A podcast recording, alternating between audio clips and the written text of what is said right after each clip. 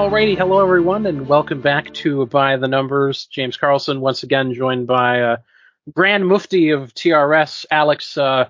We're going to be uh, be discussing some haram topics today and issuing some fatwas about the social conditions in America. Uh, Yes, actually, yes, I would like to issue a fatwa against every baby boomer on the entire continent. yes. So Alex, it was uh, for the audience. It was funny. I uh, start the call with Alex today, everyone, and the first thing he says to me is, "I I woke up when I opened the Yahoo comment section." Immediately, I'm like, "Oh shit." I don't know why you do that. So do that I don't know why I in do morning, that either. Alex. I really don't know why I even look at this because I, I understand how they are. Like I, I get it. They are anti-union, they are anti-public health care, and they are pro-genocide of Arabs. I understand. They've been like this for my entire life. Nothing has changed. No new information has entered into their calculations. They're just they're just awful people. They're just the worst. Yeah, but there's so much. I, I mean, the reason you do it, I think the reason that we all do it is because there's so much catharsis in it. You're just like, ah, I, I mean, like- I would. Catharsis Hating- mixed with horror. Well, yeah, I mean, again, uh, as as we said on the Boomer Show, uh, hating Dear Boomer is the most satisfying form of hate. And you just, I, I don't know, I, you just can't get enough of it. I mean, hell, we're already doing it again, and we we're doing a show that's not about boomers at all. I know, I know. When they're they're when they're all dead, I'll probably still be talking about them. Like, Oh, ah, I know. I, I will too. boomers. I'll be I'll be sitting on a porch in my old years. It's gonna be like, hi, let me tell you. no, I'll be fucking be out like a fucking graveyard with a sledgehammer, like looking at dates on gravestones and just smashing all of them. you want to eliminate them from history, eh? Scrubbed from history.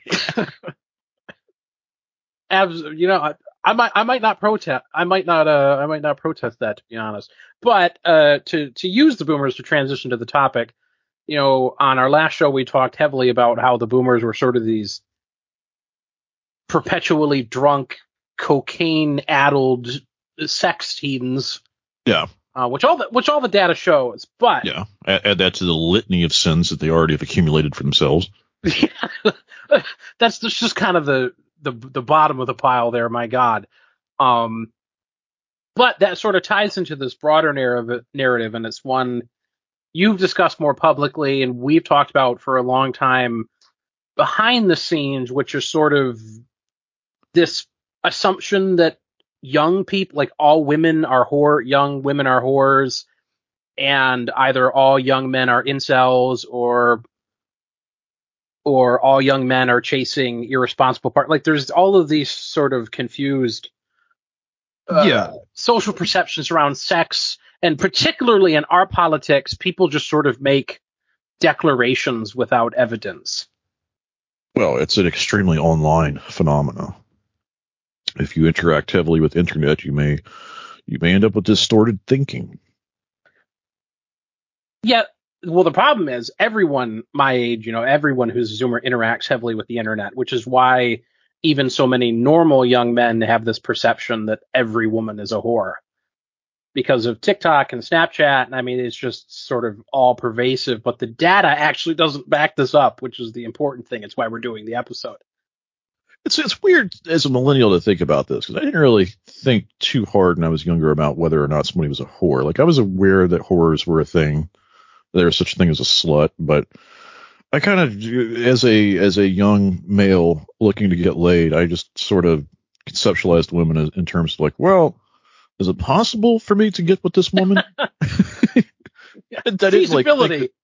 yeah, yeah. Is this a feasible thing? It's not so much like is is she a whore who slept with fifty dudes? Like, can I potentially sleep with this woman? I don't know. My I think my calculations are a bit different in the extremely online community.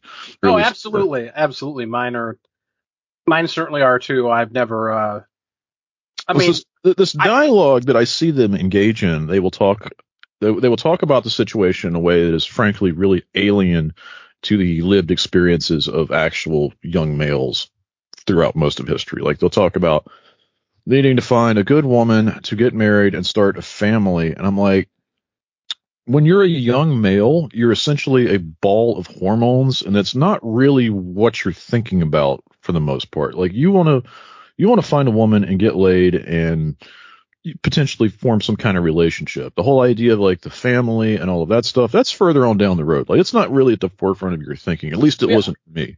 I mean, you and I have talked about this in in private multiple times. We want to do a whole show on this eventually, but there's sort of this, and again, it's a hyper online conception. But I've I also hear guys my age say it in sort of the the real world, for lack of a better term, which is sort of this belief that people used to get married at 15, 17, 18, when for men in the West, the historic age of of first marriage was about 24 to 26 Yeah.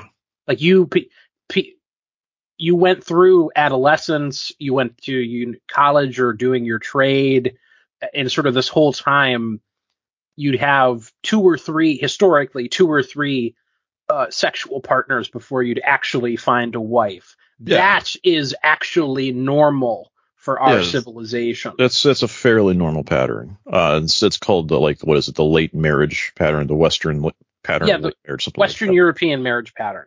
Yeah. Basically, that- when you hit the German border and go west, Now, I've had Spurgs argue with me that that Romans would marry off their children at younger ages, and I'm like, yeah, but you're not Italian. Romans. You're not You're not even Italian.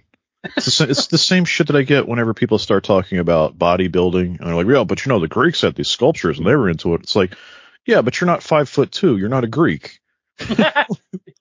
Like, and and those were manlets. Those were all manlets. Every sculpture you saw was a manlet. Like, and I've done this. I've People were a lot actually gone. back then. I, I've looked up like the actual like heights of something like a, a Greek soldier from the, the relevant time period, and they're short. They are fucking short, like five foot four. Oh yeah, every. I mean, generally people were much shorter back then. We've been getting white people have been getting steadily taller for a long time. Well, we were always tall. I mean, you can you can find like uh, Roman accounts of this of how tall the Celts were and how the Celts would just knock you off your horse if you were a Roman. I guess I guess if you're a Roman, it, it was like you were on a miniature horse anyway, like a little Shetland pony or something. yeah, true, true. But um, I think uh, just sort of generally disabusing people of these ridiculous narratives is a benefit because I, I, uh, frankly, I get a little sick of it. Not because, you know, again, I've said it on many shows. I've said it on TDS the other day when I was on TDS. Um, I'm 24. I am generally very sympathetic to men my age, but I become very unsympathetic when they when they say shit that isn't actually borne out in reality. And you know, one of the, in fact, my favorite, my favorite uh, bit of numbers that we got, which was from the California Health Survey, was that while 18 to 30 year old men were most likely to have not had for a uh, sexual partner in a year, so 43% of men reported no sexual partner within the prior 12 months, compared to only 33% of women. I would have lost my mind if that had happened to me. I, I, I, when I was in that age group as a younger male, I was not going to be in that kind of dry spell. I would make arrangements. I would find some way out of it. Make arrangements. Get, get what we would call a fuck buddy if you had to, but it's just, it, it's not good for your, your like brain and personality if you go into a dry spell. It's like your, it's like some part of your lizard brain starts to tell you that maybe, maybe you're just not fit as a human being and you, you start to malfunction. It's not good. You don't want to be uh, in a dry spell. Absolutely have to agree, but I won't go into I won't go into my personal life here, Alex. I'm losing my mind because I haven't well, gotten me, any in a while. Let me tell you, I've been I've been single since March, and uh, sometime in September, sort of when the cold weather began to blow in, I started to feel really single. Yeah. Uh, so I've uh, I've uh, recently rectified that situation, but let's not go into detail. Well, yeah, it's it's um, it's it's basic bitch October. So now you get to like uh, you you get the the pumpkin lattes and stuff, and then you go to the pumpkin patch and you go to the apple orchard. Yeah, it's a great time of the year. Actually, like dating during October is fun. That is a good time to have a girlfriend for sure. That's one a lot. It's it's uh, it's a big, wonderful time. That's a it's a big social media trend. Actually, girls posting about getting their like holiday boyfriend, which is yeah. Um, I'm I'm happy to benefit from this trend. In yeah, fact, ho- holiday am, boyfriend, holiday side piece, it's all the same. Yeah, who cares? But anyway, fascinatingly, men were much more likely to have had more than two sexual partners in a calendar year than women. And this is Go ahead. So, so I saw this was popping up when we were looking at boomer sexual patterns. Like, apparently there are whores, and they just get passed around the same group of men. Like the the men yeah, are up. essentially that is the essentially that is what the data seems to show. And I've encountered some literal hoe bags before in my time. I think we all have. In fact, I probably was one. Yeah, I think technically I am a hoe bag myself, but um, they do exist. It's just it feels that they are the presence of them is vastly overstated. Well, Like- social media is what contri- so this is my this is sort of my we're going to do a lot of armchair psychologizing in this episode as well. Um sort of my armchair theory for this is that you have Snapchat, Instagram, TikTok and you see women on these platforms, young women who look like whores and they do, you know, sort of whorish things, shaking Yeah. shaking their ass about whatever, fine but that doesn't translate into like actually sleeping with eight people in a month. Right. There, uh, there Right. is absolutely no evidence I could find anywhere that that is the case. And the other thing is if you are doing that kind of online content, like if you're running an influencer channel or you are producing some sort of visual content of yourself, you're probably so worn out by the process of doing the photography, the video, editing the video, editing the photos, all of this shit, getting the lighting correct, uh, costume, whatever the hell it is you're doing. You know, core costume, finding your core costume for the day. You you probably don't even want to think about sex whenever you're done. And I I know for a fact that even with the OnlyFans crowd, they're like that. Like they put None of those women are. In, there Yeah. was a. a we didn't of 'em- save it, but we looked at some. We looked at a an article about how virtually none of them are actually in any kind of. They don't actually engage in any kind of human interaction. Yeah. Yeah, it's like the OnlyFans girls. A lot of that stuff is solo. If you oh, don't even know anything about porn, solo category. It's solo, and they're not actually fucking a bunch of dudes. They they may not even have a boyfriend. No, they don't. Most of them don't. There are there are a lot of articles about this that they don't date. all, all they're doing is creating content to get paid. Yeah. Yeah. They're, I mean, it, it's like they're a sex worker in like the most basic form of sex work. Like, not even having sex. You're just selling the idea of sex. Yeah, yeah. and you yourself, you're not even interested in it. Just like, well, they like it, so I guess I'll do it. No, it's a God, it's living. It's a living. It's a living. Shake them about for 15 minutes and then turn Yeah. off the phone.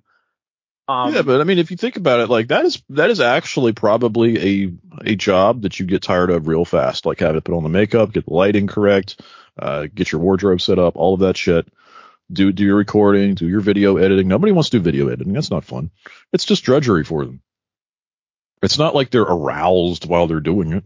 It's just all an yeah, I act. would I would sincerely doubt that. Yeah, it's it's an act. They're having to put on a performance. And I, would- I would argue those people are probably less likely to be interested in sex than the average person. Well, I've read a lot of articles where they complain that they can't actually find a meaningful human relationship, and not, the the natural response to that is, "Well, are you fucking surprised?" Yeah. Like- well, that's the other thing. It's like if you are doing a, an online persona where you pretend to be aroused, and how, how do you turn that off and then engage like authentically with a person? Like you, it's it's like Why- it's like it's like dating like an actor or an to re- actress. Why would you expect people to respect you in the first place? Yeah, well, that's the other problem. Is nobody That's where to, I come from. Yeah, like, nobody wants to date an OnlyFans whore. Like right. why why am I why am I supposed to have any respect for you to begin with? Yeah. Um, but Yeah, because if, if she, if she tells you that she does OnlyFans, you're gonna be like, uh, what? yeah, well, exactly. What? No thanks.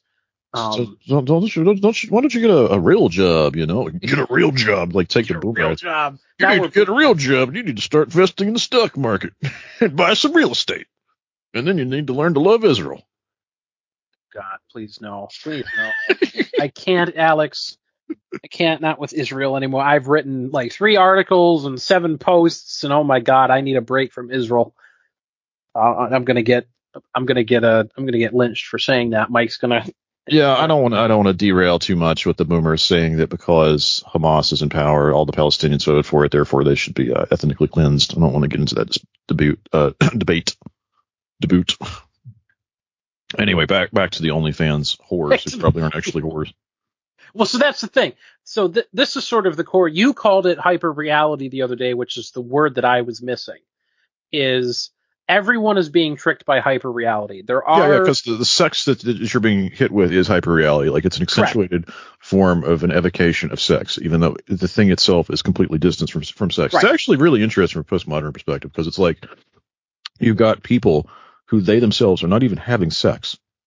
They're they're producing OnlyFans content or Instagram e-thoughterly, and it's just images that they have carefully edited and modified to to titillate. It's been curated. Yeah, but they themselves aren't engaged in sex. You're not going to have sex with them. It, it's it's like it's all an illusion. It's all an exaggerated illusion. Yes, but with it's, it's probably bad for your brain to look at that stuff. So if you are, you should likely stop. I don't know. Oh yeah, absolutely. There, there's there's a mountain of evidence that uh, porn isn't good for the brain, as far as I'm aware. But um, I think the I think the the more damaging aspect of it is that it's sort it's sort of warping social expectations. Yes. That we're we're getting this class of people who believe that hyper reality is reality yeah. and that you know, every girl you're going to go on a date with might have an OnlyFans and yeah, you know, so the online world has really had an impact on dating and relationships. And I, oh, yeah. I, I was there during a very pivotal time when you were just beginning to get stuff like AOL Instant Messenger that came about. What was it, late 90s, early 2000s? I remember being on AIM, um, MySpace, all of this stuff was starting to come about. So you're starting to get social media. Of course, everybody had email. Believe it or not, we used to email women. Did you know that? Anyway, so I therefore, didn't know that. Holy shit! Yeah, writing oh, an email.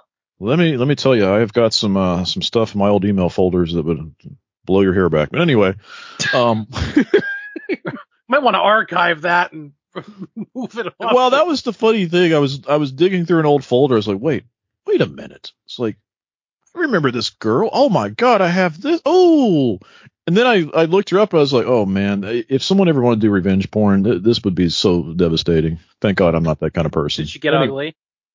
Um, she was very cute, actually. Very hot. No, but when you looked her up, did she get ugly? No, she became a, a respectable person. Thank God. Thank God. Uh, she became a respectable person and uh, a housewife, as near as I could tell. And I, th- I think maybe she runs like an apple orchard. So there you go. That's a fantastic evolution. Yeah, no, she she got her her life together. That's a fantastic episode. But anyway, this I don't want to go on too much of a digression about my former uh what do you call them? I'm I am uh, distinctly avoiding talking about when I was a teenager. Yeah, but anyway, the, the point I wanted to get to. I'm not get into that. Not, instead of talking about the notches on my bedpost, uh, the thing I want to talk about was the. It felt like there was a this very narrow window of time where you could use the internet to connect to women like that you could break the ice really easy because of the internet. Uh, kind of get to know them online and mm-hmm. then hang out in real life and use that as like a bridge to hanging out in real life. Because at that time, most of us, we were still oriented more towards actual real life activity, being in the real world. Like the internet was something that we just kind of did on the side, right? We weren't raised by the internet. We didn't grow up with the internet. The internet was something that developed while we were young and we used it as a tool we used it as a tool and it provided opportunities to get into relationships with people. Like me and my brother and pretty much everybody we knew, we would meet women online and oftentimes this would turn into dating them for an extended period of time. But it seems that over time this has shifted. So now everyone is growing up on the internet and it's not really a tool anymore. It's not like people tend to use it to to orchestrate doing a real life activity or making a real life connection. Instead, it just becomes a thing in itself that you, you're just online. You're just online. Like that's the world to you now. Yes. And it, it warps people's expectations. In fact, we had a, the Scientific American article specifically talked at one stage about how people are using not just sort of uh, not just sort of you know social media vicariously, but also video games, also dating apps, uh, even content like Netflix. All of this stuff has just sort of interrupted any sort of socialization process where people would move off of uh, talking to each other on the internet and into the real world. Yeah, And yeah, this- yeah. Because it felt like in my generation, like the, the real world was the the place, right? And the internet was sort of like a little distraction that you went and played with for a little while, and you used the internet to set up stuff in the real world. And now it's like, oh, you just hang out online. Why would you hang out in person? Why would you do stuff in person? Well, you literally, I mean, I, I have had, uh, now I am going to get into my, my own history. I have had, I dare not call them relationships, but I have had encounters with women where literally the only time I met them in person was sex. Like every other bit of conversation. So have I, James. But every other bit of conversation occurred over the phone. yeah, Like Snapchat. I mean, God, I can't even open my Snapchat folder, but, um, I'm admitting shit I shouldn't. that's like me But, digging uh, through my old emails. Like, oh man. Yeah. But of course, my the, the image quality of my old emails is going to be much worse than yours. I well, I don't know. I have a God. My Samsung phone is like six years old. I I don't get rid of phones until they literally like blow up in my hand. I will use this thing until it falls apart. Um. It's just Yeah. my- anyway, I, I think that's kind of the, the the observation I have as a as a 40 year old guy is like the the internet has started to warp people, and my generation wasn't warped by the internet. We had other problems because I really want to push back on this idea that all those millennials they had it so easy. You know, all the women then were virgins and and have all the problems that my generation has. Like, I don't I don't think that anybody would be envious of the sort of life history that I've had or the life history of most of my cohorts. It was not fun and games. It was. I was gonna say I have a I have my older brother is uh actually he just turned 31. He's a pretty solid millennial and it everything that I know from him and his friends uh there were a lot of sort of social disease, drug issues with women. drug issues it was- huge huge it problem was uh, it was definitely not rosy. Um all of us can think of people who have died of drug overdoses or people very close to us who have struggled with drug addictions for a long time the drug the drug epidemic was it hit right about the same time as we were getting all of the internet stuff and opiates were everywhere literally everywhere See, for Uh, people my age, we don't all know a drug addict unless you count marijuana. We don't all know drug addicts, but we do all know a tranny, Alex. we, all Right. know a tran- yeah i mean the war is different we all know a tranny, and a lot of us know an OnlyFans whore. I know, I I know Yeah. one I went to school with. But when I was younger, it was like if you had a female friend and you went to a party or something, she always had drugs in her purse. Like drugs were just a super high abundant. Like this was before the the crackdown on uh, opioids and pills and things like that. Stuff was just all over the place, and that was that caused a lot of real human carnage. It was a it's not what I would call an ideal time to be looking for a relationship either. No, definitely not. But what's interesting is you guys were still having a lot more sex then. True. Um, Very I- true. to go back to Scientific American, between 2009 and 2018, the proportion of adolescents, so people under 18, reporting no sexual activity either alone or with partners rose from 28.8% to 44.2% among young men and from and from 49.5% to 74% among young women. So wait a minute. Are you saying that the women actually aren't whores? again, well, so this is something we'll see that's persistent in the data, just like with the number of sexual partners thing. Women have less sex. Young women, they just, it, all of the data shows this. And I looked, I very specifically looked to see if there were, there was research on people lying on these surveys, if there were even speculative articles or people lying in these self reports, and I could find no evidence of it and the data is consistent across multiple reports. I mean, we have the University of, of Chicago, Chicago General Social Survey. We have Scientific American. We have that uh, the research story that was covered in the LA Times by the California Health Survey, I mean, this data is consistent, so there's no reason to believe that it's wrong. And one of the consistencies in the data is that young women have significantly less sexual. Yeah, it's if you if you actually just start doing searches on this, the, the, there's volumes and volumes of information. It's everywhere. Like here's one from the Los Angeles Times from this year. Uh, what was the title of this one? Failure to launch while young people are having less sex. Right, and I've um, is that the interview one? The one where the uh, I think that has the interview in it. This one it has uh, Vivian Rhodes. It's, I guess she's a CNA or something, and she's like a virgin at age 28. wow.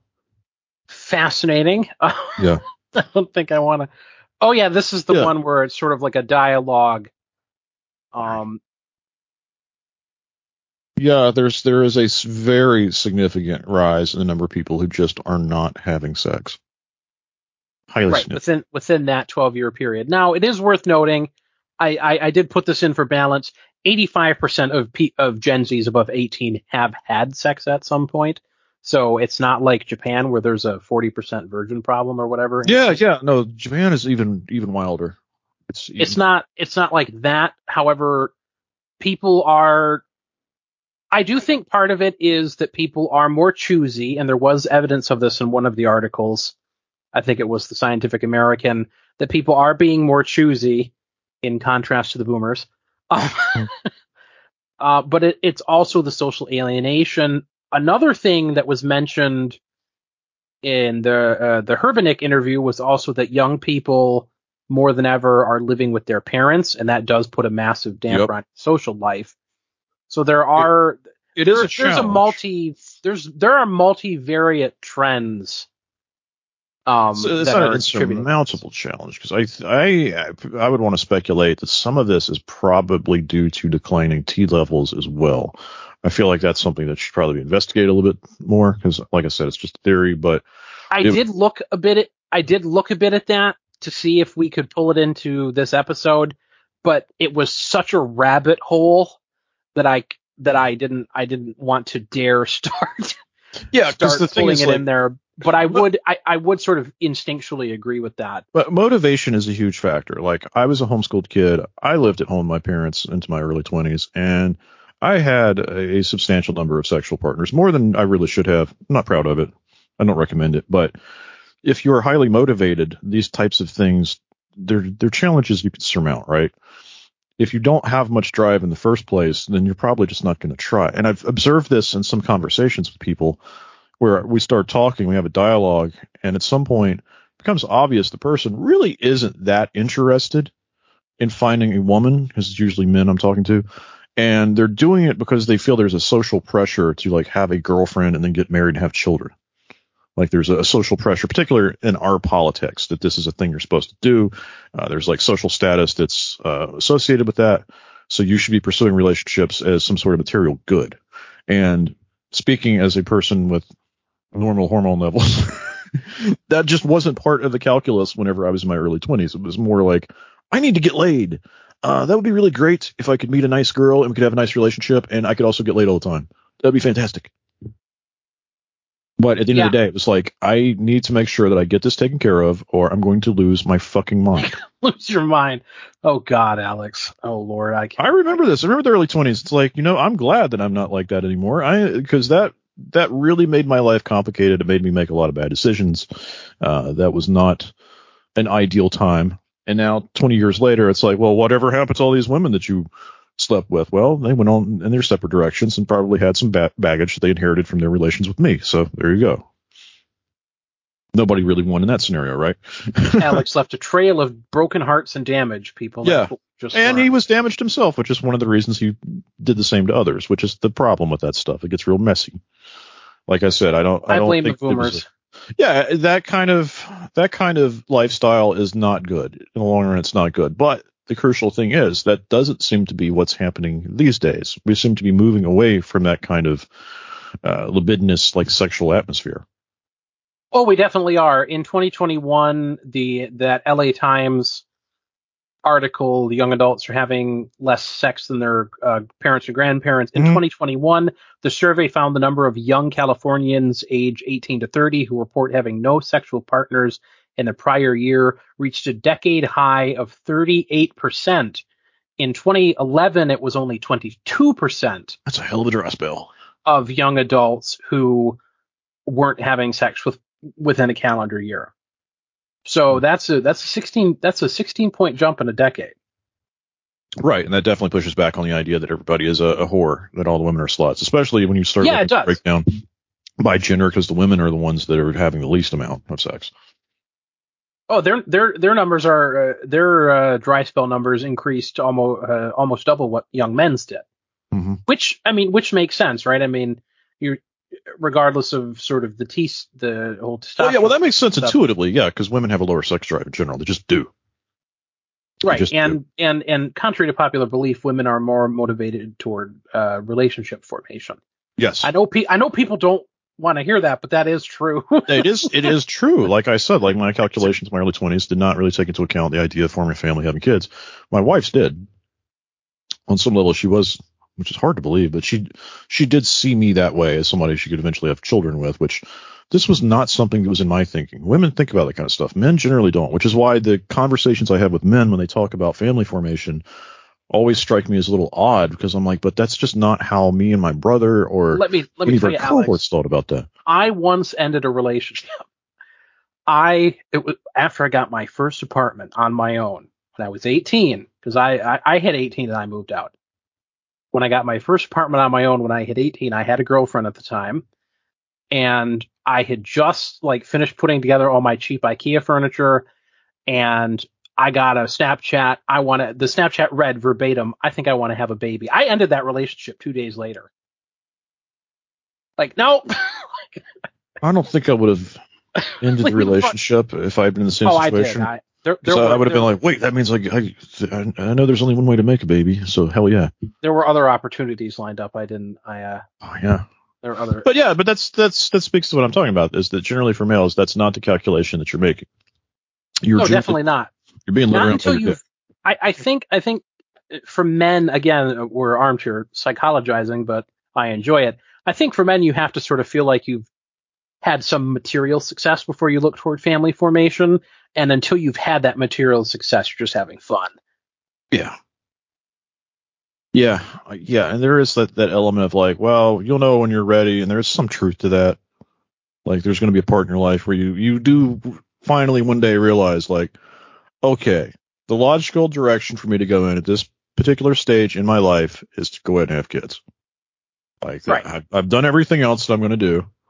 I have slept with all the hoe bags. Uh, been in some relationship for a while now. Getting older.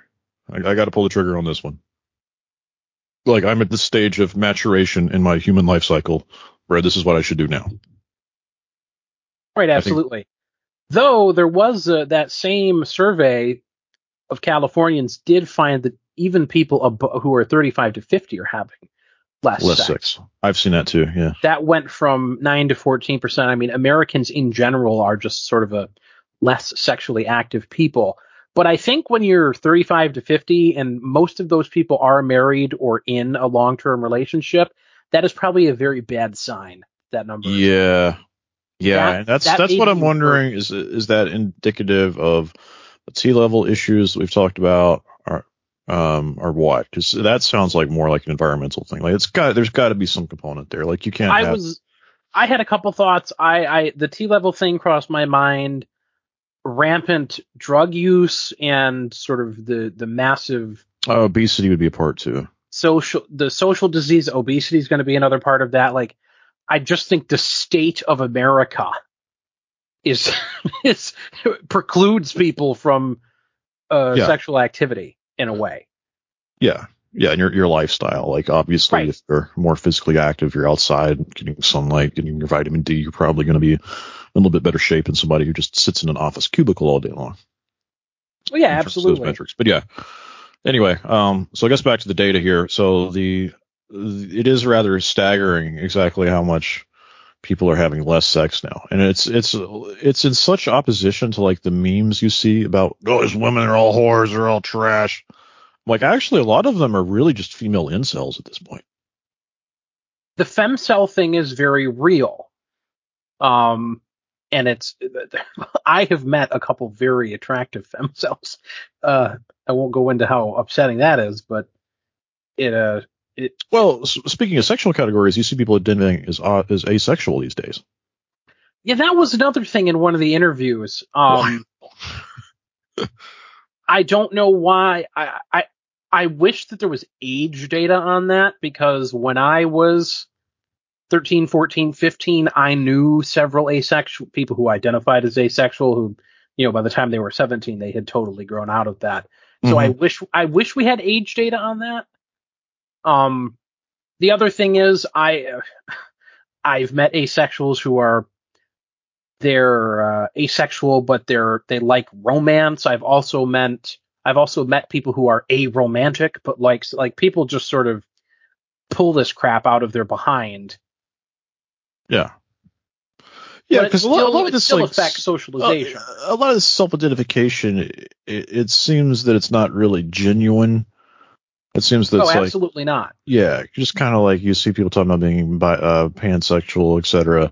Women do this all the time. Like they'll pick like some sort of like non-binary category. Well, so we we talked about this in the the previous episode when we briefly touched on gay people in the Boomer episode.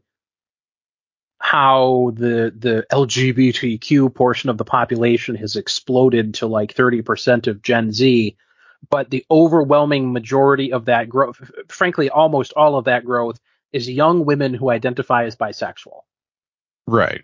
and they're Which- they ju- they just do this because it social brownie points basically. Yeah, and they did that back in the 1990s. They did that then too. And Oh yeah, from from what I could tell, this has been a growing trend for a long time. Yeah, it's been around forever. Because it's it's it's like one of those. uh It's like uh, what is it, Havel's Greengrocer, where you put the little sign in the window that says you support the Communist Party. It's it feels very similar to that. It's like no, this person is this person really just wants some dick, but they're going to actually signal like they're bisexual or poly or whatever the fuck, whatever stupid uh slogan is they're using in that moment. But they're they themselves, you can tell they're they're they're really hetero. Oh yeah, I've, I have. They're really I- straight. I cannot tell you how many girls I've met who are like, "Oh my gosh, I am a bisexual," and they I've never seen them express any interest in another woman ever. Um, This, by the way, this is like a thing you can learn from my generation who have spent more time getting laid. Just ignore what women tell you. Oh, I already, I already Just do. ignore it. I see already- some so many dudes will get hung up on this kind of thing. Like, well, she said such like, dude, I had women tell me they had a boyfriend, and it went in one ear and out the other, and I had sex with them like two weeks later. I have to say that I, I give people that same advice all the time. I'm like, and it's not it's not an anti-woman thing. It's just like why I, I don't understand why this It's fucking just an- care. It's Like like, a basic negotiation thing. It's like pay attention to what they do, not what they say. Well, yeah, why the fuck do you give? Again, I, I don't give a shit about what's coming out of their mouth. Yeah, I- I- it just it doesn't it doesn't bug me. Women say things to to say things. This is just They basic do. reality. They do. Like like last night, I asked my wife to get my my son uh, some pants and a shirt of a specific color. So she brings them to me, I'm like, "Yep, that's that's it. That's what I, I want." And then she proceeds to engage in a dialogue about the stuff. I'm like, no, you, you you got me what I wanted. Thank you. I don't need to discuss the pants and the shirt. This is what I was looking for. like, why why, do, why do we have to add additional dialogue to this conversation? I just I had a request. You fulfilled the request. Thank you. Right, Like, exactly. yeah. Again, it's- I- instead of discussing like uh, something about a flannel shirt, it's like, yeah, but you didn't bring me the flannel shirt because I didn't ask for it. You brought me the shirt I was looking for. Thank you. Task fulfilled. Thank you. yeah, Uh, yeah, because absolutely, absolutely. we, we are task-oriented creatures as males, and women engaging in necessary dialogue when you're trying to complete a task is really infuriating to us. Yeah, Maybe we should learn to be more patient. We, we don't under, we don't understand why it's necessary because Yeah, it's like you're literally you're just slowing me down. I'm trying to go get this kid dressed and try his Halloween costume on him. Well, it's like when you go to, I, you know, I, every every guy who's been in any kind of long term relationship knows that you never go to a grocery store with your Yeah. wife, your partner, because it mm. is literally a nightmare. Yeah, or being asked like questions constantly. Well, what do you think about like I literally do not care. I have no opinion. Yeah. oh God. Uh, you're making me happy that I've been single since March at the moment. Yeah, now. I mean, it can be frustrating. But th- this actually brings up another uh, armchair topic we wanted to get into because you had found um, an article about how women are to some degree abandoning the girl boss attitude. Oh shit, yeah, that's right. They're calling it uh Snail Girl. Snail Yeah. Girl. Uh, I gotta Uh, pull that up. I have it. I just threw it in the chat. Uh, it's the Green Matter article. Yeah. I've noticed this just anecdotally on social media. I call it the Lululemon girl trend. Right. which is basically that women have realized that being uh, wage slaves doesn't work for them very well. Yeah, so this is going to kick off a really interesting discussion. Um, yeah, so the the conclusion that I think we both reached this independently because you were saying that right. um, I don't know. We'll get to that next bit here in a second. But the the girl boss thing, them abandoning that, it seems to indicate that they are just not happy with the way society is structured. Like nobody is actually happy with the system. It's just not working. Well, there's there's a load of polling on it. There's a load of polling on how women are more unhappy than they have ever been, and they're substantially less happy than men. Yeah. Yeah, because in the interest of capitalism, you took uh, these sort of like social categories, these gender roles that have existed for thousands of years and just threw them in the trash overnight. Like, what did you expect to happen? Right. So there's there's actually uh, I I have it here. I've had this for years actually, two years. There's a National Bureau of Economic Research paper on this by uh, Blanchflower and Bryson, which uh, the core of the paper is that we have had sort of maximum feminism for the past 35 years, and the more we lean into this as a society, the more substantially unhappy women become. Mm-hmm. Oh, I I know there's stuff from uh like Sweden and the Netherlands where they will give women options, and then they choose the ones that actually align with their gender roles most of the time. If it's if it's voluntary, you just let them pick. Yeah, so there is a rather famous Swedish study that I'm completely blanking on mean, that's got to be the one I've seen. title, but it's it's it is the same study you're talking about, which is essentially that when, in contrast to America, which has a very sort of structured uh, social force telling women you need to go to college, you need to get a job, you need to have a career, like it's a very deliberate structure that's been sort of scaffolded up for women that makes them unhappy. Whereas in Sweden, that the the options exist, but the pressure doesn't exist. Yeah, yeah, because So- Kevin MacDonald would tell you that they're very individualistic. It's all about your individualism, so you tend to give individuals more more options to to really do what they want. Right, and in in the society where where choice is, I sound like a libertarian, but where sort of personal path choice is maximized, women overwhelmingly choose to be a nurse, be a Mhm. teacher, be a stay-at-home mom. Like they're not they're not the girl boss thing. That's what I specifically remembered is they tend to gravitate towards nursing as a career path. Right. Like that's Because- just naturally what they want to do. the girl boss thing and again yeah, obviously I live in Sweden at the moment I've I've noticed I've written about this highly anecdotally on my uh, my uh, personal meme channel on Telegram Karlsson tonight um women in Scandinavia in particular but in Europe in general are much more feminine than American women. They actually dress nice. They actually wear dresses like I, I just like being around European women. They're, they're they're girly. They're not stupid, but they're they're they're much more feminine, and it's very nice. You still with us? Yeah, yeah. Fantastic. Sir. All right, great everybody, we're back. Uh, solar eclipse hit Alex's house. Uh, Yeah. So that's why there's a there's an incongruence here about 44 minutes into the show. Anyway, I mean, it, it hasn't happened yet. I was, I just, I didn't know there's a solar eclipse today. Apparently, wow, it's not even worth mentioning because by the time you hear this, it will have already happened. But it's not going to happen again until like 2039 or something. I won't. I'll be 39 then, so I won't be that old, thank God. Um, Uh, be able to enjoy it. Uh, I'll be old as fuck. All right, where were we? We were talking about. we were we were Uh, getting snowballs. Snowballs. We're talking about the snowballs. yes, building up to the we're building up to sort of the the hot take crescendo of the episode.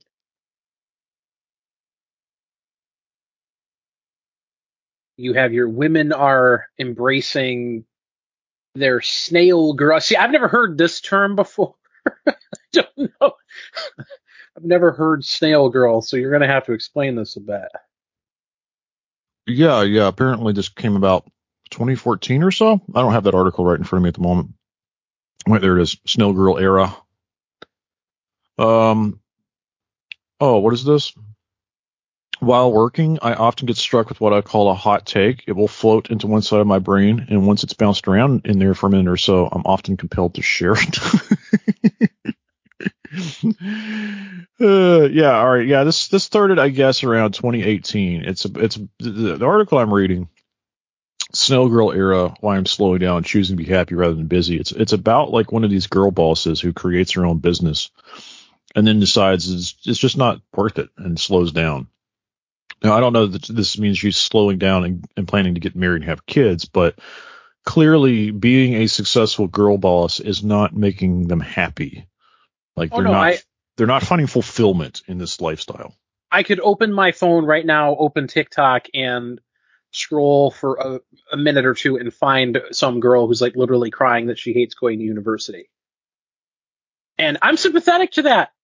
You know, you, you your you, your brain got fucked with, honey. That's why you're there. That's why you're miserable.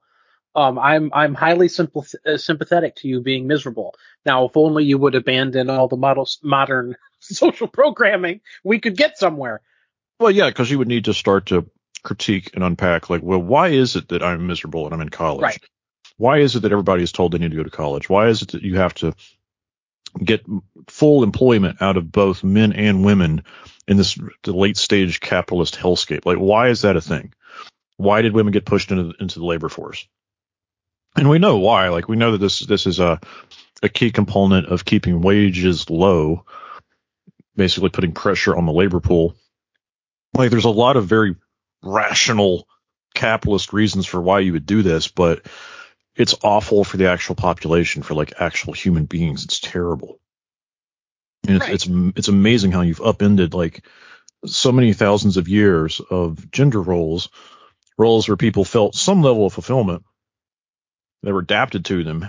And we got to throw all of that away so that we can keep our GDP rising here in the United States and, and elsewhere. Right, and this, you know, we're going to talk about one specific manifestation of this, but it manifests in other ways. You know, I always think about if you remember the the the dude, the boy, the teenage boy who was like asexual or a bigender, a tranny, whatever this dude was, and he raped his female classmate in the bathroom. I think it was in North Carolina, and Oh yeah, yeah, yeah. yeah. And the, the boy's mother comes out and says, well, that girl was 15, the same age as my son. She could have just defended herself. Like, I, I, I seriously believe that we have so de, our society, late stage capitalism and sort of postmodern, this whole apparatus, we have so deconstructed the idea that men and women are inherently different to people that that woman literally believed what she was saying that like a 15 year old girl stood a chance against her son. Yeah, yeah, that makes sense. Yeah, that's probably how she was thinking about it. I mean, I, I've met people, I, I, I love explaining this to people watching their faces go dumb. That your average 14 year old boy, I'm not even talking about a 14 year old boy who lifts, I'm talking about your average 14 year old boy can overpower most grown women. Yeah. Yeah, also the- beat them at soccer. it's just yeah, yeah. I love the soccer story. That, is, that it, it, it's just reality, but um, sort of related to our topic.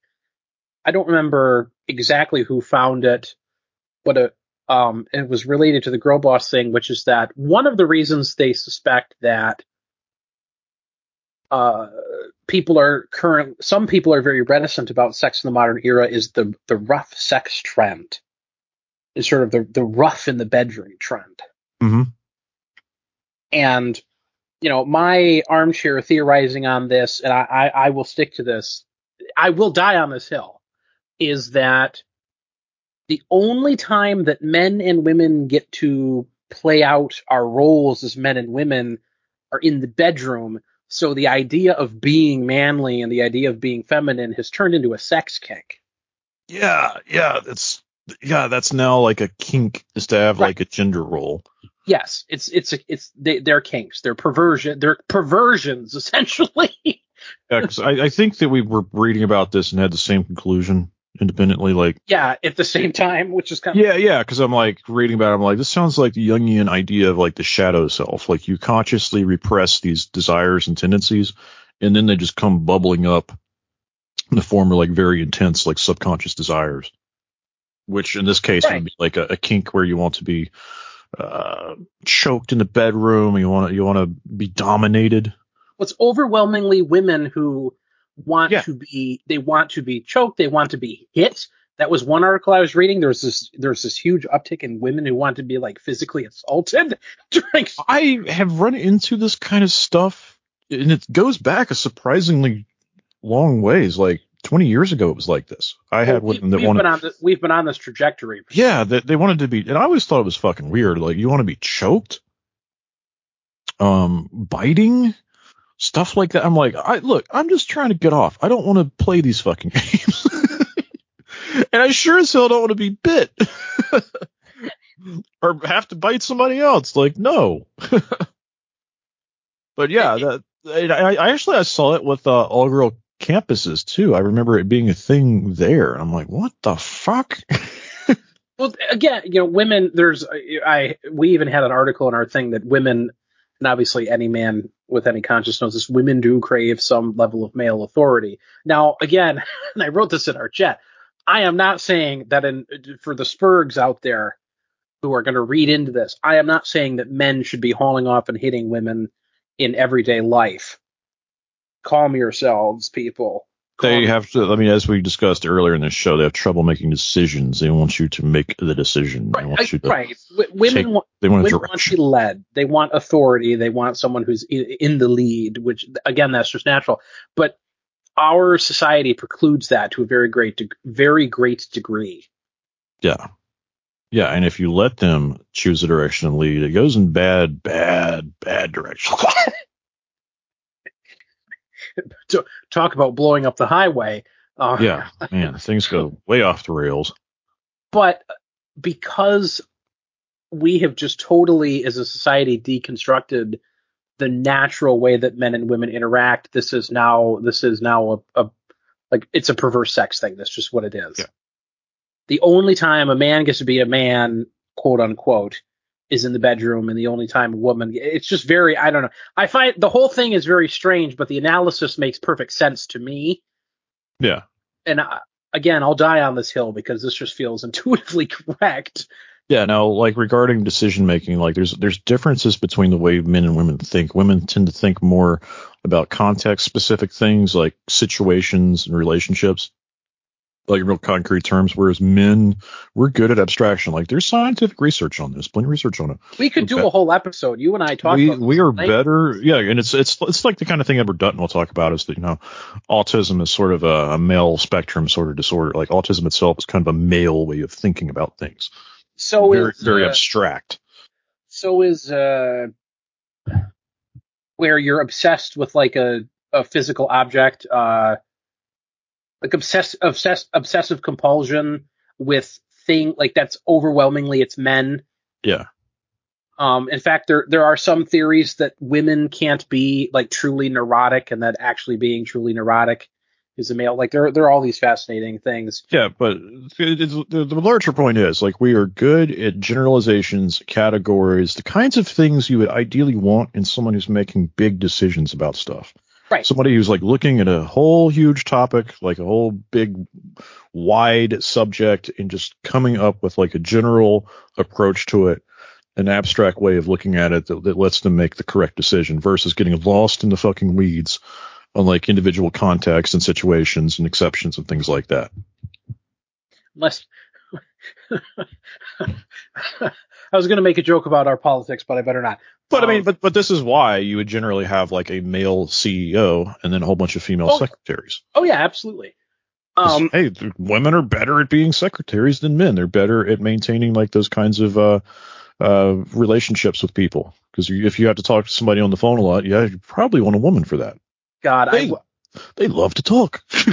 I res- I resent as a dude. I res- my father. Every, virtually every man I know is this way, except for my younger brother. We all hate cell phones. Mhm. Like the idea that someone can instantly get a hold of me. Screw you. like I'm not, I'm not gonna. I'm not answering the phone. Yeah, Yeah. I don't know. That's the uh, men, men and women are specialized differently. I'm not even doing a chauvinism here. It's just the specializations tend to be different. There's there's aggregate differences in how we we uh, specialize, what we're good at, what what. Right, but we What totally we us? totally ignore this now. Yeah. And it- Yeah, because we got to ignore it because you got to be a fungible economic unit. yes, We need to make sure that there's a lot of you available to do work, so we can depress all of your wages and keep our productivity high. depressed wages, high productivity, and abuse. Uh, far less but more abusive sex.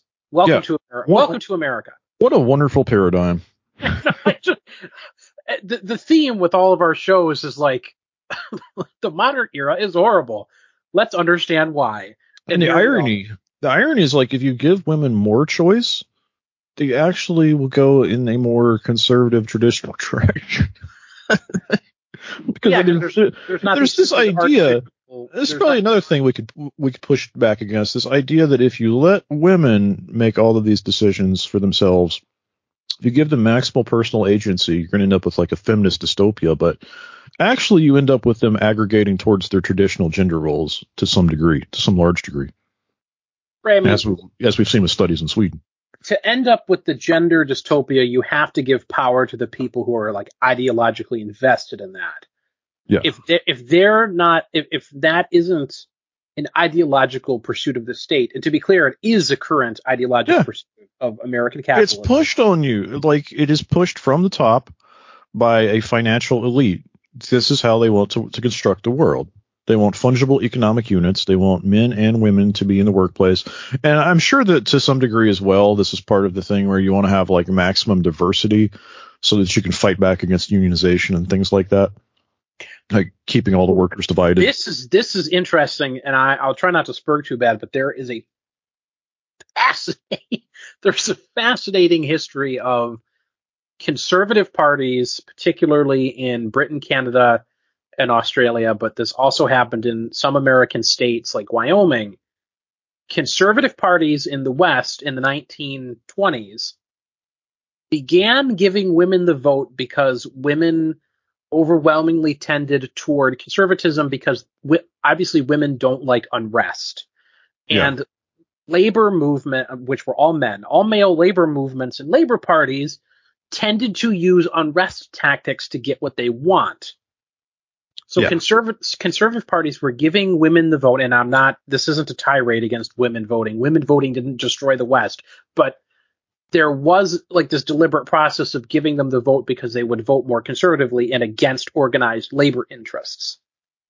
Yeah, and I think you got to disentangle like feminist movements from the general incentives that policymakers, financial elites would have for putting women into the workplace and giving them the vote. Because these things they may intersect here and there, but uh, the the actual trajectory isn't perfectly aligned. No, I mean, you very rarely, very rarely will you find that sort of feminism and other, uh, other interests, for lack of a better aggregate term, they generally didn't agree, they generally weren't in agreement on exactly why they do these things. Yeah. Yeah, and you can find you can find like for example like modern female leftists sometimes will make the critique of well why can't you just choose to be a housewife like why is that off the table? You will see this crop up occasionally. Oh yeah, I know. I, I know of several who are who, Yeah. who have become very big. Particularly, they're very big with men um, for Mhm. making these critiques. But yes, I've I've seen that there's a cadre of female leftists who do this. Because I mean, I, I kind of think that a lot of the stuff, particularly regarding the role of, of Jewish feminism, is probably overstated quite a bit. Especially if you look at the timeline, because the Jewish feminism was really more of third wave feminism, like the 1960s, 70s, and by that time, women had been voting for decades. Right. Women I always so Yeah. my approach to this is always that our society has gone through cycles of feminism before. Yep. And usually what happens is we massively over we massively overdo it. And then someone comes in Napoleon is actually a, a representative of this. Someone some man comes into power and he says, Okay, we obviously uh obviously fucked up and went a little too far. I'm gonna recorrect. Mhm. We but third wave feminism, the sexual revolution, uh, post 1960s, all of that, which had an overwhelming Jewish influence, Yep. there's been no correction. Yeah, and it dovetailed very neatly with the boomer era. Oh, perfectly. They were heathens. Yeah. And Which is- and and which really is kind of what it looks like to me. Is like, oh well, it's it's basically the late stage collapse of an empire where it enters that decadent phase, and of course you're not going to get a return back to normalcy, which is probably a kind of underlying thing throughout American civilization at this point. Is there is no normalcy to return to. that that's a that's an uh, that's a current in all of our episodes.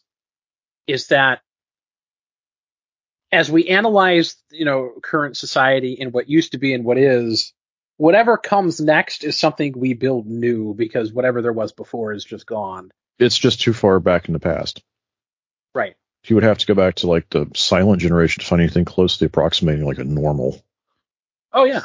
And even even as even as Gen Z is less sexually active, sort of coming down off of boomer hedonism, it's not for the same reasons historically.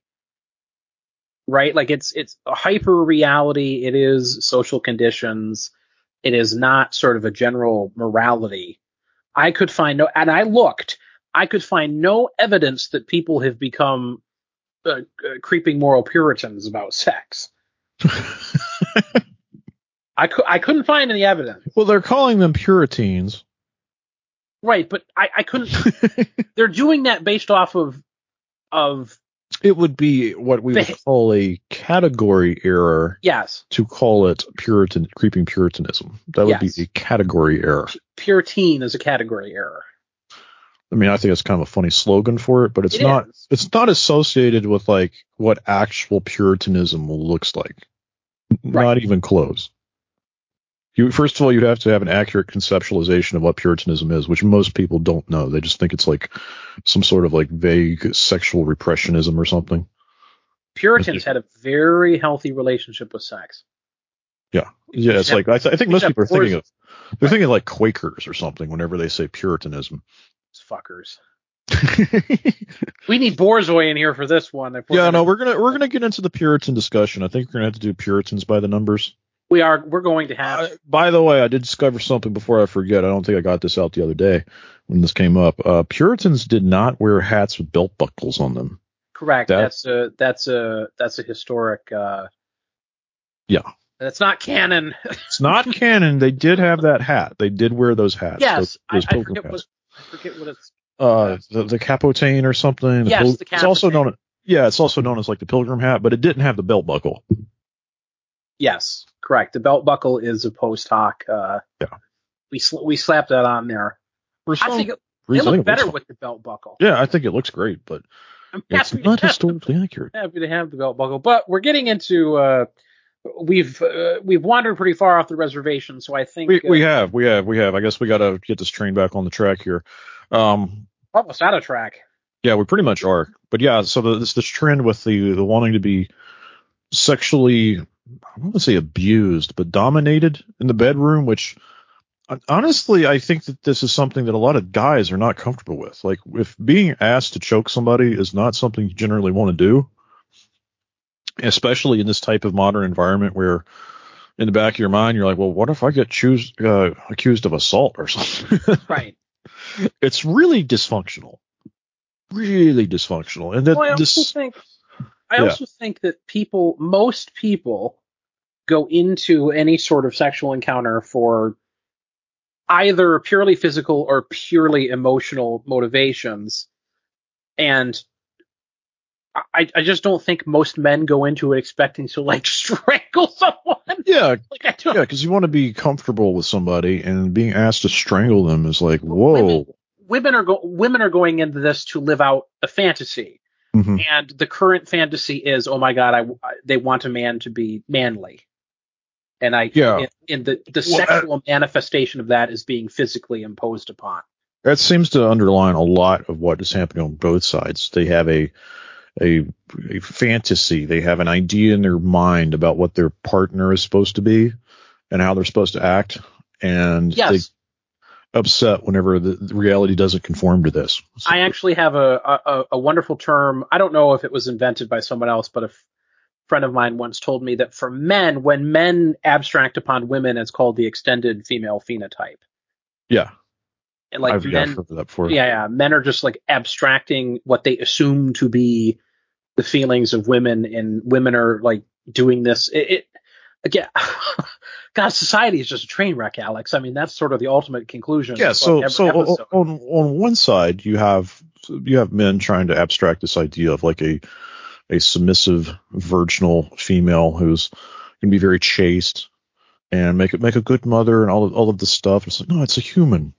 Humans, are- they're their own kind of thing. Like each individual is different. Each individual has their own life history. They're they're going to be their own kind of independent person. They're not going to conform. people to experience living i think is what what i Yeah. said to you when we talked about this before this is this is where people lose me people meaning guys my age with this stuff like i have a very hard time with the demand that women essentially don't exist prior Yeah. to getting into a relationship with like that one particular person you know, again, I'm not telling you to go out and marry a single mother with three kids or something, but I ju- I I struggle with this idea that women aren't supposed to experience living, which Yeah, they never say this outright, but it, it is baked into the rhetoric. Well, I mean, there's there's a lot to get into there. We could touch on it briefly. Like one of the problems that a lot of us have run into is when you have the disgruntled male, the young male who has these problems with relationships. As a male, you start to think, well, okay, how would we solve this problem? And as you dig into it and dig into it, you realize this person doesn't usually seem to want the problem to be solved, or they or they oh, want God, yeah, we can't get into this because I have a whole rant. yeah, it's it's really irritating, but the the solution sometimes they propose, you're like, but there's no way to do this. It's also actually dehumanizing, and you're going to find that fathers with daughters want no part of the thing you're suggesting. You're going to Oh, have like you're to have swan creature like up your ass if you actually try to create this this sort of society where you marry off somebody's daughter to some weird spurg. what is the state? What is the meme? State assigned girlfriends, state Yeah, assigned wives, or no whatever. one wants to do that, and it's not historically a norm that's really ever existed. Because this is the other thing: is people think that they think that in past generations, like everybody got married and had kids, and that's just not true. Like there, there generally tends to be, and it fluctuates. Sure, it goes up and down. But there's usually a percentage of the population, both male and female, who go unmarried and don't have children for their entire lives. Like this is how natural selection works. I think the stand. I think the average in the West for men was like thirty percent. It can be fair, and it depends. It depends on like what era you're looking at, uh, what group. Puritans, I think, actually did marry off most of their people, but Over ninety for the Puritans, it was over ninety five percent of people got married. But Yeah, so I guess- is- I guess you're talking about- highly abnormal. yeah, yeah. So you need to be a Puritan, like if that's what you're suggesting. Like creeping Puritanism is actually the right direction. But yeah, I've I've seen like between five, ten percent. Just depends on what what epoch you're looking at. But that makes sense, right? Like obviously not everyone is supposed to get married and have children. There's supposed to be a certain percentage of them that get pruned out of the population. That's like literally how sexual selection works. And trying to interfere with that process is just not it's not feasible and it's not going to produce any kind of good outcome either. Right. And I think overwhelmingly my interest is in positive social outcomes. Mhm. It's why I do it's why we pick this stuff apart. Yeah, state state assigned GFs for for people who are frankly actually really weird and their problems are mostly self created. That's just not a solution anybody wants to engage in. I would get really upset if I if that was imposed upon me. Mhm. I don't want to I don't want to lose the state assigned GF lottery. Yeah, right. Yeah, especially, if especially you when I know I could do better on my own. So please don't interfere. especially if you have daughters as like an adult male father with children, and it's like, well, your daughter is going to be married off to uh, Anime Spurg 1488. the, van, the van is here. The van is here. Yeah. There would be an open revolt against that kind of system. Well, hell, yeah, there would. Yeah, there would. and, and obviously, there's no chance of that ever happening. But it, Yeah. I think it says a lot that it is not uncommon to run across this sentiment. Yes, and when you have these sorts of fantasies, it kind of says more about you, and it makes people turned off on actually trying to help you when you're doing this stuff. Right. I just want people to be normal. That's the Yeah, yeah. I mean, I guess we I haven't really talked about solutions to the current problems, but it's it's really obvious that trying to hammer both genders into the workplace at the same time is not something that's conducive to having a functional society. It seems to be the genesis of most of the problem here. It's forcing people into roles that they otherwise would not even voluntarily choose. I I call it the discount man problem, which is that we Yeah. have we have constructed a social apparatus that basically tell that basically turns women into discount men. Yes. And ultimately, like, it, I- it, makes everything worse. Right. It turns women into discount men, and it makes men worse than their potential. Like Yeah, it just, it just destroys the whole thing. Yeah, because like, I know you've done discussions before about productivity between men and women. Like, there's an argument that if you really want to arrange society correctly, you probably should just put men in a lot of these roles because they tend to be more productive. Oh, massively. Now it, it does depend on the specific field, but generally men are much, and, and no one is surprised by this. Men are No one is. Who anybody who's married can tell you that.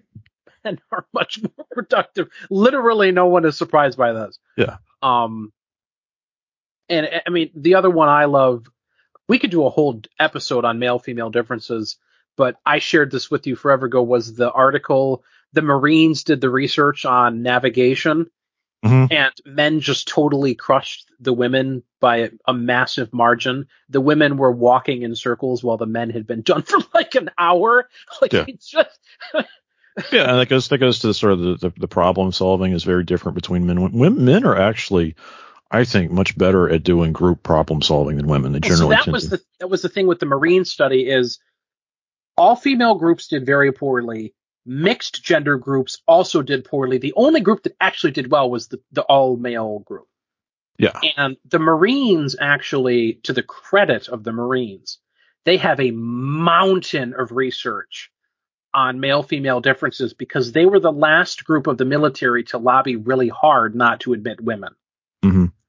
So they commissioned all of this research to argue like you are going to fuck our effectiveness if you force us to include women. And uh, obviously everyone knows they lost that battle, but they did try and they produced a lot of really interesting academic data. This, so that's the that's the other social perception that I would love to just destroy is this idea that women they you know they're better at getting along, they're better at functioning in a group. It's like no, that is the inverse of reality. Actually, believe it or not, God. men are better at working as a group. And if you think about evolution for a second, you would know why. It's like we hunt in packs. Now, I would caveat that with one thing, which is that we actually have to be doing something productive. If Right. you just if Oh, you just, sure. if you just put a bunch of men in a room, all we do is, oh God, Yeah, yeah, because then you Total end up with a dick waving match. But look at the internet. Yeah, but if you if you have an objective like killing a large animal, fighting an enemy, doing a project, it, they actually work better. And the reason seems to be is because men can abstract and think in abstract ways. They can p- predict what the other male needs them to do. And Yes. if you if you've done physical jobs with with men and women mixed together, you can see this in effect. Like you go and grab the end of a ladder, there's another male nearby. He's going to go to the other end, pick it up from the same side, and then you can carry yeah. the ladder. You don't Oh, yeah. have to say a word. He will look at the position where you are, look at what you're trying to do, and know intuitively what he should do.